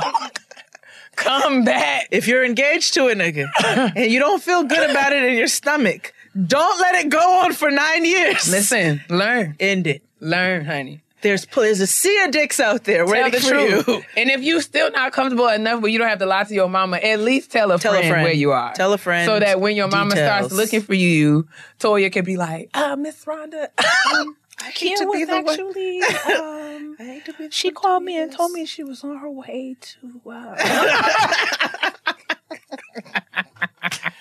learn from me. Yeah.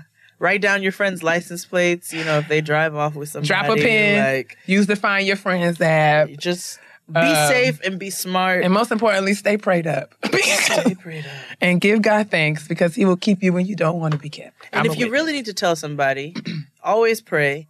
And you can always tell your grandma if you still have her in your life because she's not going to remember what you say. so my grandma will, child. She my, don't forget my nothing. grandma be mixing up all kinds of uh become mixing up all kinds of information. So my grandma, she might forget.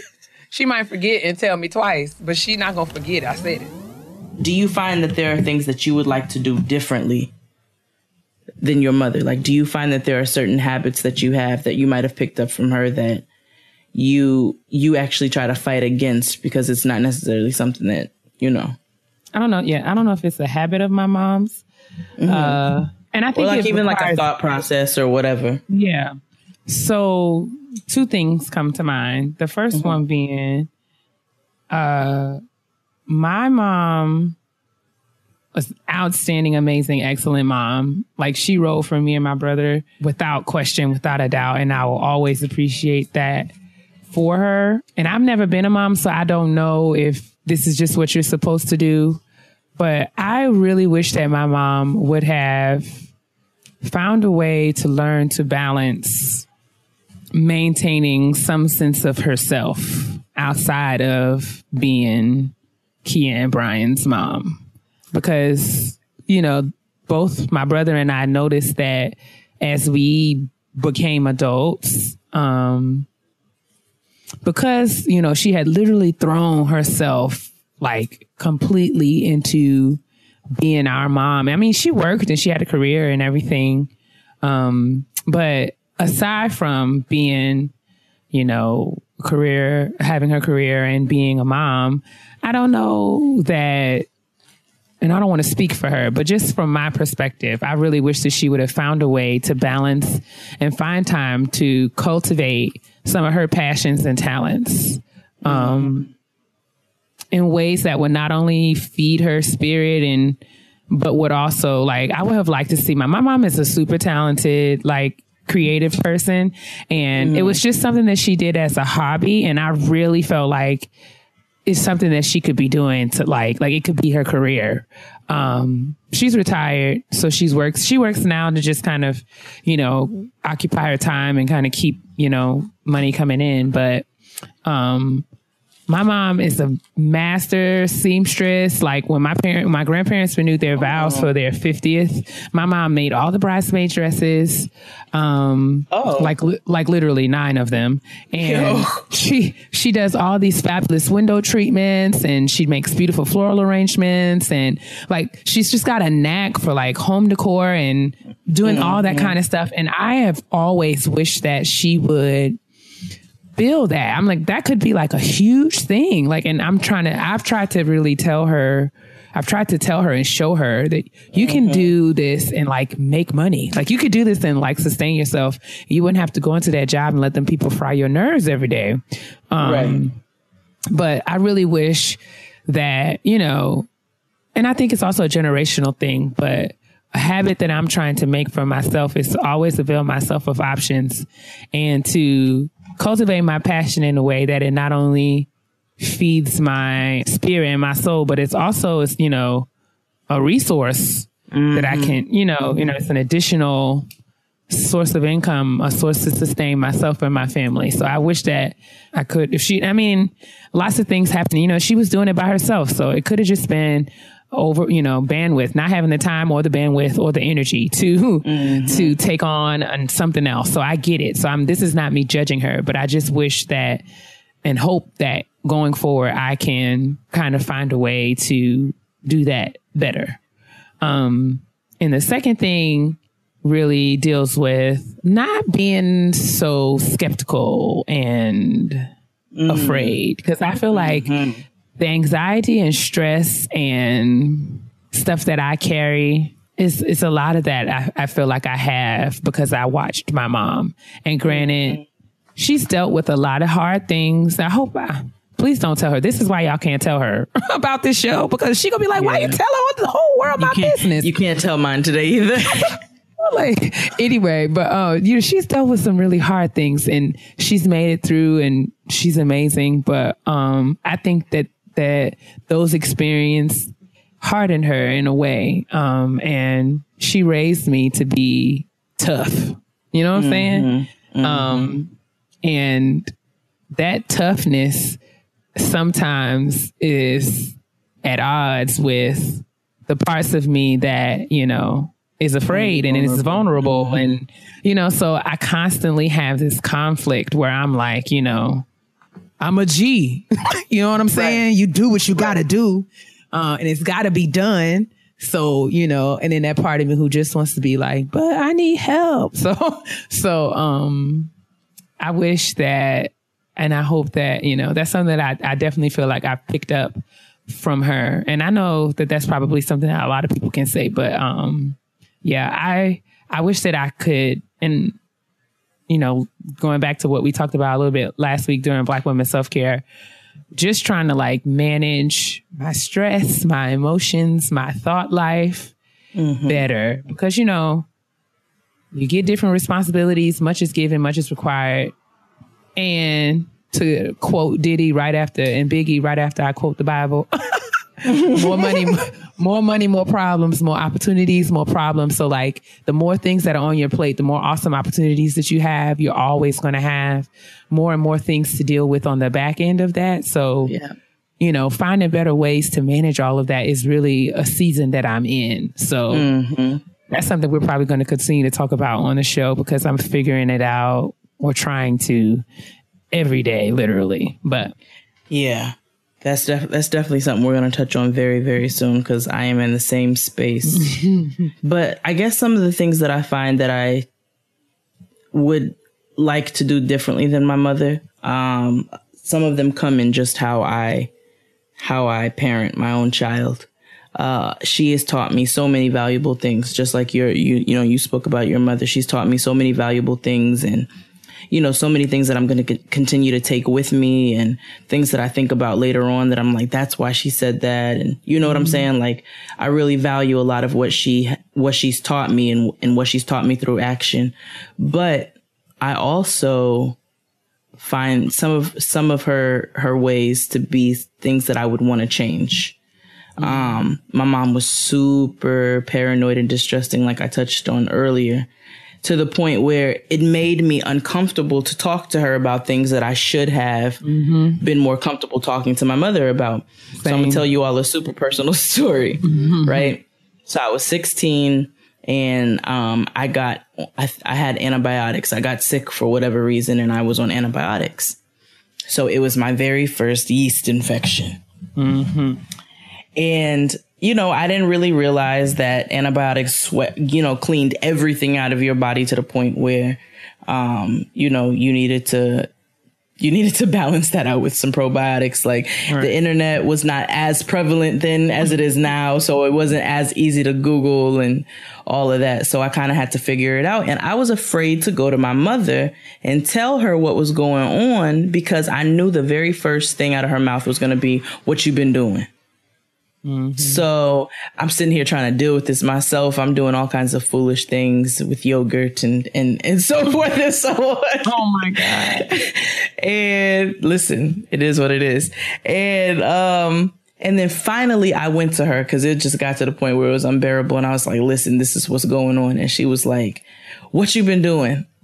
Man, see, and I knew at this point that it was the antibiotics because I'd spoken to my grandmother about it, and my grandmother told me that antibiotics did the same thing to her, and that they do it to a lot of women when it cleans your body out.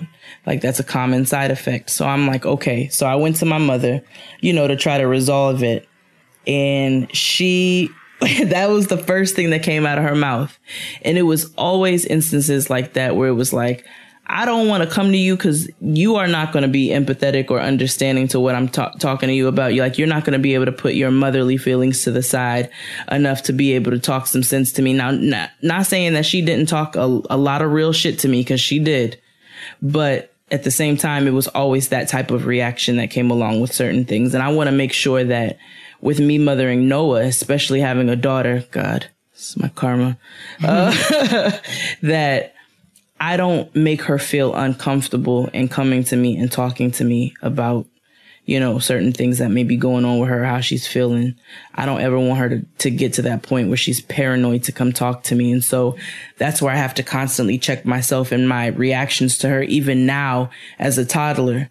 You know what I'm saying? Because it's like this is going to carry on as I continue to parent her. And so I have to try to shake those habits now um, and those are things that are ingrained in me because they're, they're, they're taught from how I was raised. You never really realize until you get older how you were raised right. affects you so much. And I'm like, really coming into that now. I'm really in that stage where I'm like, damn, the way that you're raised really for real, for real, like fucks with you. like it really, it really plays a huge part in who you become as a person, no matter how much you try to fight it. And so there are things that we have to, there are habits that we have to try to like fight against actively um, that we pick up. And it's okay if there are habits that you have, or there are thought processes or patterns or whatever that you have that you might want to change from your mother. It doesn't mean that your mother was a bad mother. It just means that you want to do things a little bit differently. You want to tweak it a little bit. And we've touched on that before, but I know you know, I know that I felt guilty about that in the past for not wanting to do things exactly like my mother. And I don't feel guilty about that anymore. I've kind of come to, you know, come to peace with the fact that, you know, a lot of what she's taught me is super useful and I want to pass that on, but it's okay for me to start some of my own traditions and my own, you know, my own healthy thinking in my family. So, this week's episode is also brought to you by Teami. The Teami Blends Detox Mask is the perfect mask for all skin types, helping to eliminate blemishes, improve overall complexion, and moisturize your skin from the inside out. You all know how important it is to moisturize your skin from the inside out. Starting with the inside is all is is super key. Now I have oily skin. Keia has dry skin um, and we're both able to use the mask. It's absolutely wonderful. I've tried it as a full blown mask. It's helped to reduce pores. It leaves my skin feeling tingly and beautiful. It smells amazing. I feel like I'm at in, in the spa. And then on top of that, I've also used it as a spot free treatment for like little blemishes and things that get on my last nerve. So I'm I'm I'm hip. I'm loving it. Teami's detox mask is it for me. There's a lot of skincare products out there that look cool, but they never actually work. The detox mask is a perfect mask to add to your routine because it works regardless of your skin type. I told you all about this oily and key is dry. Um, the detox mask is all natural and made with a blend of ingredients like matcha tea, bentonite clay, and lemongrass. So it feels great and it smells like a spa. What did I tell y'all? And it's easy to use. Simply leave the mask on for 10 minutes and feel your skin tingling while the mask works its magic. Once it dries, wash it off and reveal clean, hydrated, happy skin. You can even use it as a spot treatment. I mean, are you guys like listening to what I'm saying? Do you see how these people are copying me? I use it on my little pimples. I literally just used it on one last night. Anyways, you can use as that spot treatment Go ahead, get your life look glowing for 2019. Get into this Teami Detox Mask. You can do that by going to teamiblends.com and add the detox mask to your beauty routine today and use the code GROWN25 for 25% off all orders of $24.99 and up. That's T E A M I B L E N D S dot com and code GROWN25. Get your life glow. Honestly? Truly. Honesty box time. Hola, Jade Ikea. That's for Jade. oh, Jesus Christ. I love how you all appease. Oh, Please God. call me Janny. I'm a 27 year old virgin. I often wonder all how right. I made it this far because TBH, curiosity can kill the cat. oh, yeah. And it's getting to that point. I've always wanted to save myself from marriage, but now I don't see the point. Life is short. Oh. The guy I'm kind of seeing, see below. Please do not read the story on the air.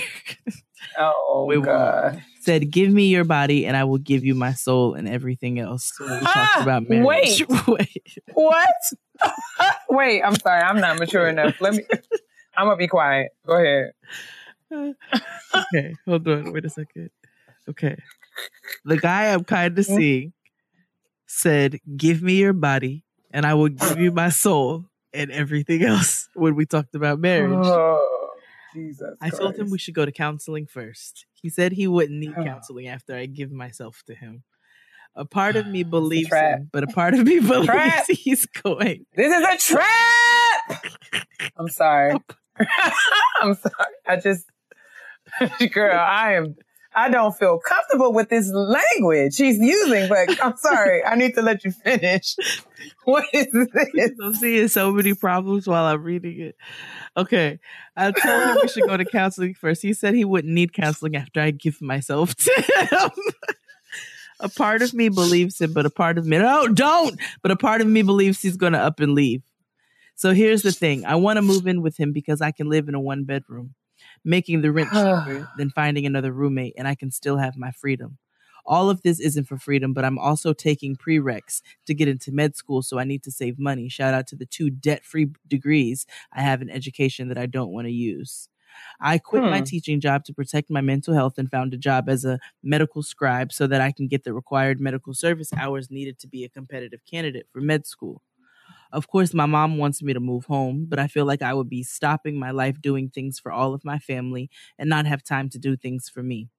I'm extremely confident. I'm able to abstain while sharing living quarters, but what would you do? Ah! Uh, gracias para tu tiempo, Jenny.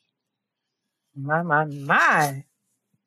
Shay just loves to speak in Spanish. Oh my God.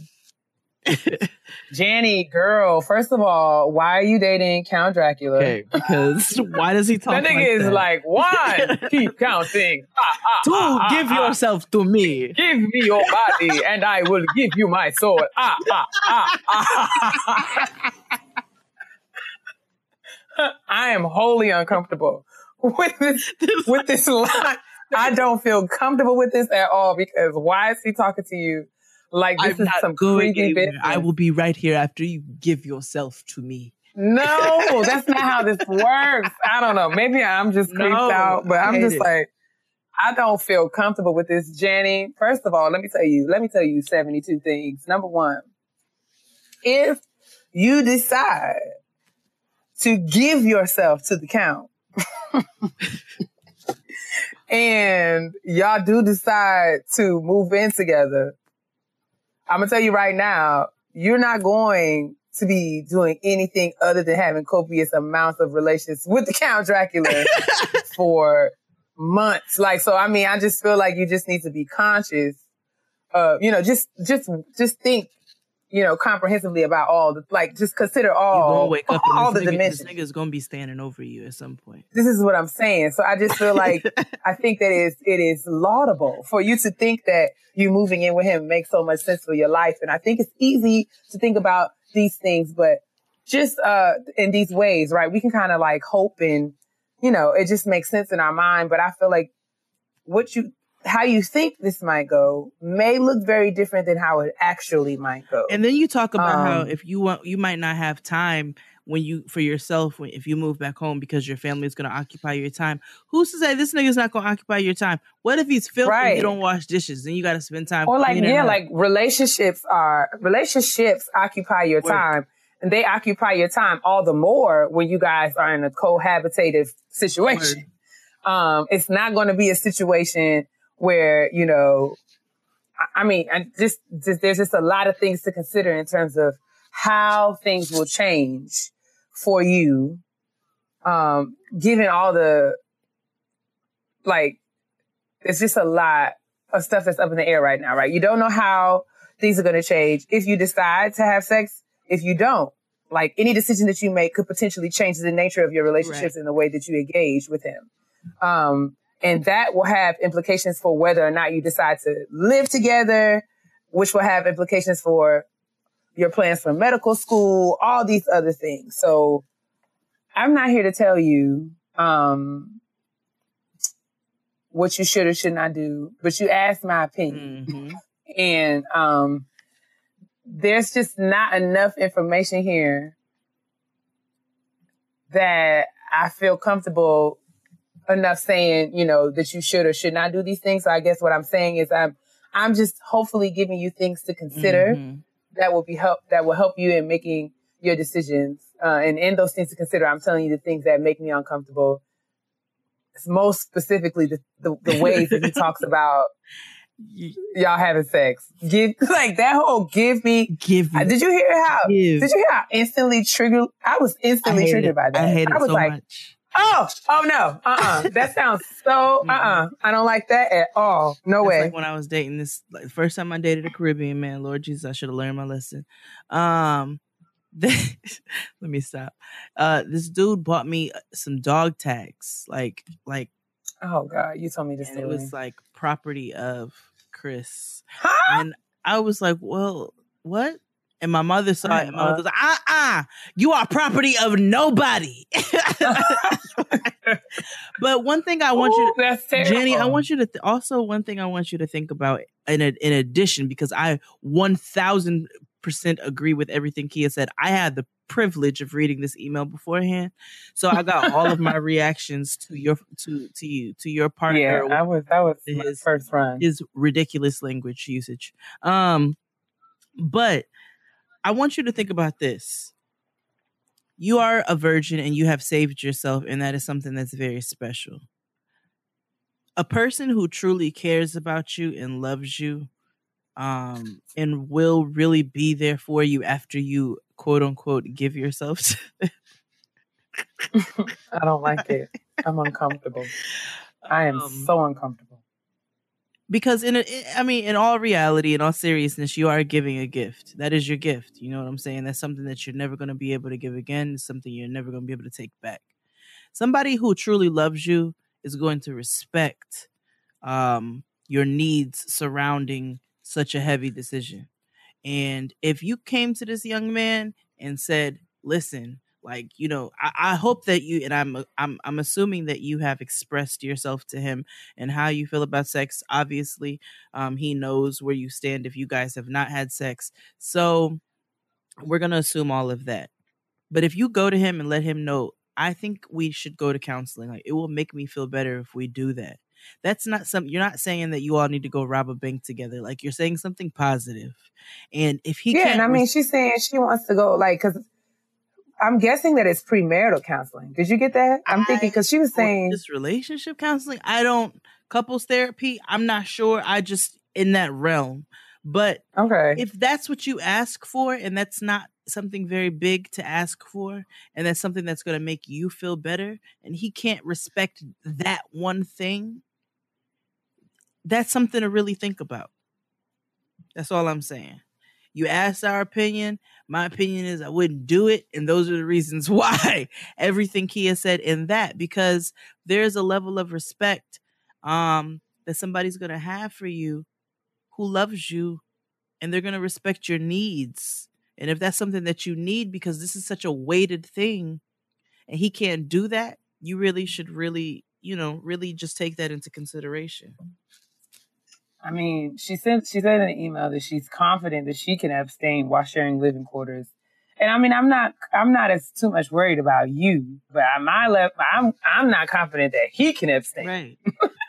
uh, while sharing living quarters, especially if you know you propose counseling. Um, I mean, it would be it would have been nice to know exactly what would be the purpose behind the counseling, whether that be if you guys want to work toward, you know, if see if marriage was in the cards, or you just wanted to speak to a counselor around your abstinence, or you know, just kind of laying out what that was.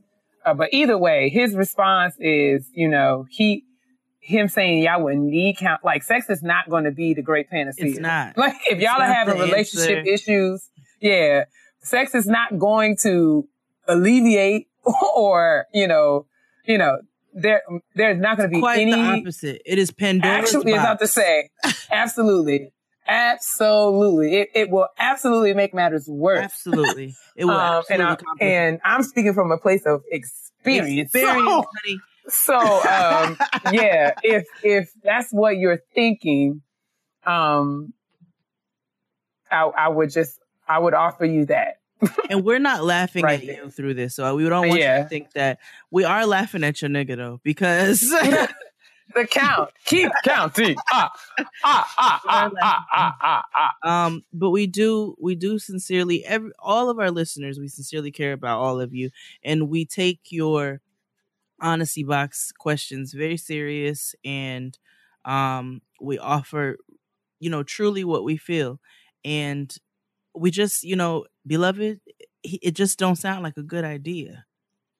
And it sounds like yeah, I'm uncomfortable. a whole lot that you need to be thinking about. It just doesn't sound like the move. And another thing too is you're getting ready to move into a space, a one bedroom apartment where you're sharing a bed, an intimate space with this person day oh. in and day out. Like what makes you think that you're getting ready to have your you time like that? Not saying that it's not possible, not saying I don't get me time because I'm married, but I just everything around this just doesn't sound like a great idea. It just it just doesn't sound like a great idea, and that's just my opinion on it. So I hope that you think about uh, everything that Keia said, and I hope you know some of the stuff that I said, and you, No, all the stuff that Jay said too. you take those things into consideration, and it helps you to make a sound decision. And sometimes the decision is not always what you want it to look like. I know it's not ideal for you to move back in with your parents and but you know, think about the consequences of going in the in the other direction. And I want to be very responsible of the things I say to my sister. Because everybody know I can be real petty. P E to the T T Y, honey, honey. Got my costume all ready for the parade. Let's go. Um, so I, y'all know that I don't lie. I've said this before. I get frustrated. I get in my bag when people ask me how to do something that they see me doing, whether that be like walking in heels or typing really fast or, you know, I know where this is operating and maneuvering and, and existing in my life with my with my with my nails or Mhm. eyelashes or what have you. You know, niggas love to be like, "How you do that? How you do that? How you walk in them shoes?" girl?" I know we've talked about this. I don't want to rehash, but I, How you wipe your ass from front to back? Huh, it's just, it just wear me down. I, I shared this on Twitter today because I, I feel like we do a lot of assuming and that joint burns my grits. It just gets them all clumpy and lumped up and burnt on the bottom. I hate it. It's Um, funky. I think that we assume, like, we assume that because, like, you know, women with short hair have short hair because they can't grow hair. We assume, we assume that women who have long nails have fake long nails. We assume that, um, that, uh, women who wear makeup, uh, uh, have self-esteem issues or are uncomfortable with themselves. And I just wish that we would all mind our business. Like we don't know. Mm-hmm. If you don't know something, then you shouldn't speak on something that you don't know anything mm-hmm. about. Mhm. And I just, mm-hmm. I just, um, I get, I grow tired of the assumptions. I feel like day to day, I'm confronted with, with assumptions. People have full fledged positions. They have beliefs, belief systems and, and mindsets about me and have never had a conversation with me. And that just makes me want to fight. It does. It makes me want to fight because it's like you reach that conclusion all by yourself and that's not fair because you're not out here keeping it to yourself. If I heard about it, that means you're out here running your mouth. And I would thank you to, if you can't come to me and say something to keep your trap shut. That's all. And it could be something as simple as, as simple and, and, and insignificant as the length of my nails, right? Mm, Like, mm, or it could be something as big as the, the type of person I am or, or, you know, mm. My character or how I engage with people or if I engage with people. I just wish that people would just not make Mm. assumptions specifically about me. Right. I hate it. Mm. Um, and I, I mean, it's, it's good though. It's, I mean, I guess what I'm trying to, the silver lining that I'm trying to find in this is I've been asking the Lord, like, to, to teach me, like, okay, what I'm supposed to learn through these lessons because this keeps happening in my life. It keeps getting on my nerves. So I need to know what I need to take away from this so that I can hopefully move past and move forward. And I feel like the Lord is showing me the ways that I make assumptions about other people and it's helping me to check that behavior. So yeah, long story less long is that my petty peeve is if you have a question or if you have an opinion, at least, at least run it past me or ask, or even not me, somebody who knows me, try to confirm this or give me the benefit of the doubt before you run tell that, no matter what it is. Before you get out on the internet or in the street or in the choir stand or at the gas station or at Target and fix your face and say anything concerning me, just, just mm. check yourself before, because I'm trying to stay in character. I'm trying to be a Christian, but I'm not a killer, but don't push me. don't push me because I'll go. It's, it's always the ashy niggas too. I it was a bunch of ashy niggas on Twitter one day who were talking about women who wear makeup. You know, like you said, now it, they're insecure, they're ugly, whatever. They just had so many opinions about women who wear makeup, and I was like, all of you all need to shut the fuck up because your mothers forgot to rub your heads. They're funny shaped. They're not shaped. And you hide your Misshapen, funny, misshapen heads. shaped heads with fitteds. So you have no room to talk about anybody. Be quiet. Nobody asked about your opinion. And furthermore, let me, I would also like the record to reflect that a lot of these niggas who are out here preaching the gospel against makeup have beards. And let me tell you, They look like James Harden. there is and we all know James Harden Listen. is facially deficient. and there is nothing more deceiving than a beard. Nothing. Mm. Nothing. Nothing. a fitted. A Nothing. fitted is also Well, a fitted and the, and the beard combination is just like witness protection. I don't even know who you are. Oh, shit. I don't, I don't even know who you are. shades. Who are you? I don't know you. You are a hologram. You're a Decepticon. You're a transformer. Get out of my face. You want to be in here talk about somebody wearing some concealer and you out here with a full beard, a beard and a fitted will make a whole new nigga. Just like that. a whole because as soon as they shave their face, you be like, ah, who the fuck are you? it's like who, it's like somebody turned the lights on in the club. It's like I did not go. I did not agree to go on a date with Sam Cassell. what does it all mean, Jesus? But yes, Uh, that's all. That was my be out here fraudulent as Listen, hell, and they have the nerve. They be out here counterfeit. with a, be- a Beijing, Just a fucking I can't. a beard. can't. You are not the same person, sir, that you were before I'm that. tired. And you be wearing these Tims, give you that extra inch and a half. You out here in a full five seven. Leave me alone. Leave me alone. You hear me? I've seen the episode of Seinfeld where George refused to take off his Tims because he knew they gave him height. I so that's all I'm saying. It it's given. Let this. I'm taking this as a lesson. If y'all want to join me in this lesson, I've learned. I've started to check myself and start to give people the benefit of the doubt before I just be out all here outlandish with my opinions that have that have not been confirmed. Because I'm tired of people coming back to me. Oh, I thought. Oh, I heard that you X Y Z and one two three and and 23, 24, 25. And I'm just like, I don't know where you got that from because the lie detector test has determined that that is a lie. That is a lie. You are not the You are father. not the father. I'm over here dying because I I remember in my single days when niggas would approach me in Tims Mm. and I would always take two inches off. Listen, you just gotta do it. You gotta do it. I'm like, oh, so you're really. I remember one got time, oh my gosh, I met I met this guy in the club. Well, we was out and I had on a shoe. I was in the club. And I was in the club. I had on a shoe.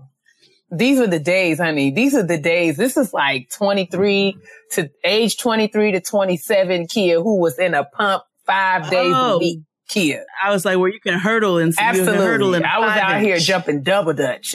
like, whatever. Yeah. What you need, I got you. Now my ankles be looking at me like, sis, be seated in the presence of God. But, um, but, uh, so I met him and I was out, right? So the next time we got together, I had on a sneaker. Mhm. So I kid you not, that nigga opened the door and saw that I was like shorter. Like he saw that in my shoe. I mean, in my, in my sneaker, he was taller than me. That nigga was like, yes, whoa. Yeah. He was like, it was a full celebration mode. And I was like, you know what? I want. He did like he Martin. was like, Ow! like Martin. Oh, he was like, I knew it. I knew it. I knew I was taller than you. I knew it. He was encouraging himself the whole time. It was that little Martin jig right before he got married, where he did I that little. you know what, guys? Foyer. Leave us alone. Through good times. and bad times, knowing you can always count. No, it's I'll be on your side. Oh, you just yeah. mix, you just did. mixed both verses. It's okay. It's okay. You're right. I'll be on your side forevermore. Forevermore. That's what friends are for.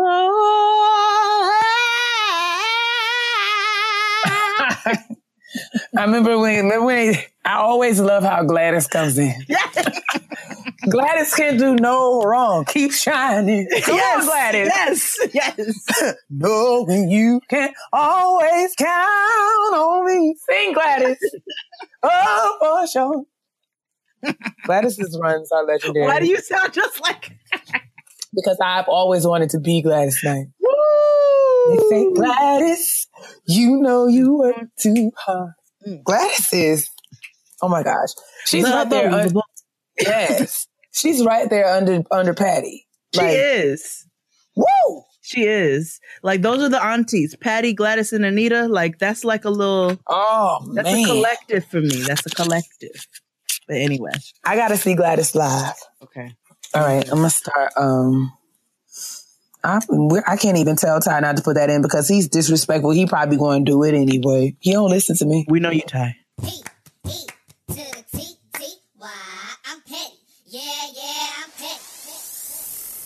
And that was the last episode of the year of Getting Grown. And I didn't even get to have Kia here. I did not get to troll her. I don't get to like it's not as fun when you don't have somebody here to to like purposely try to get on their nerves. So it's just you guys. It's just me and you. And I don't get to see your reaction. So again, sucks the fun out of it. but once again, we say thank you. We can't say thank you enough.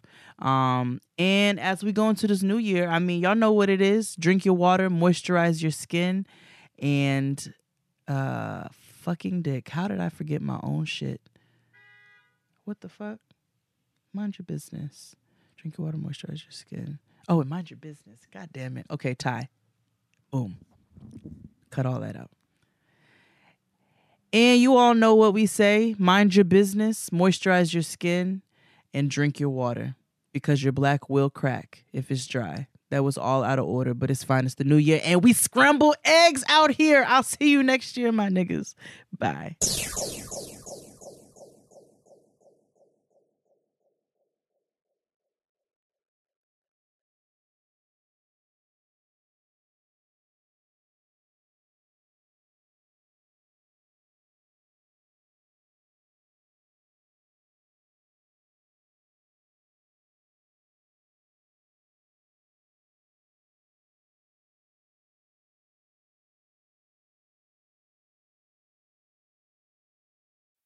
When you need mealtime inspiration, it's worth shopping Kroger, where you'll find over 30,000 mouthwatering choices that excite your inner foodie. And no matter what tasty choice you make, you'll enjoy our everyday low prices, plus extra ways to save, like digital coupons worth over $600 each week. You can also save up to $1 off per gallon at the pump with fuel points. More savings and more inspiring flavors make shopping Kroger worth it every time. Kroger, fresh for everyone. Fuel restrictions apply.